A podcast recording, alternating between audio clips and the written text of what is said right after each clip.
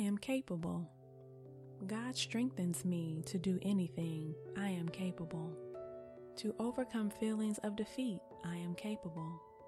To rise above things that try to weigh on me, I am capable.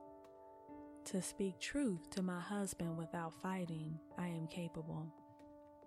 To look past frustration, anger, and pain to see his heart, I am capable. To love my husband unconditionally and do my part, I am capable. To conquer fear and stand in times of adversity, I am capable. To do what I didn't think was possible using God's power in me, I am capable. Today I realize I make the choice to love and be better. I am capable.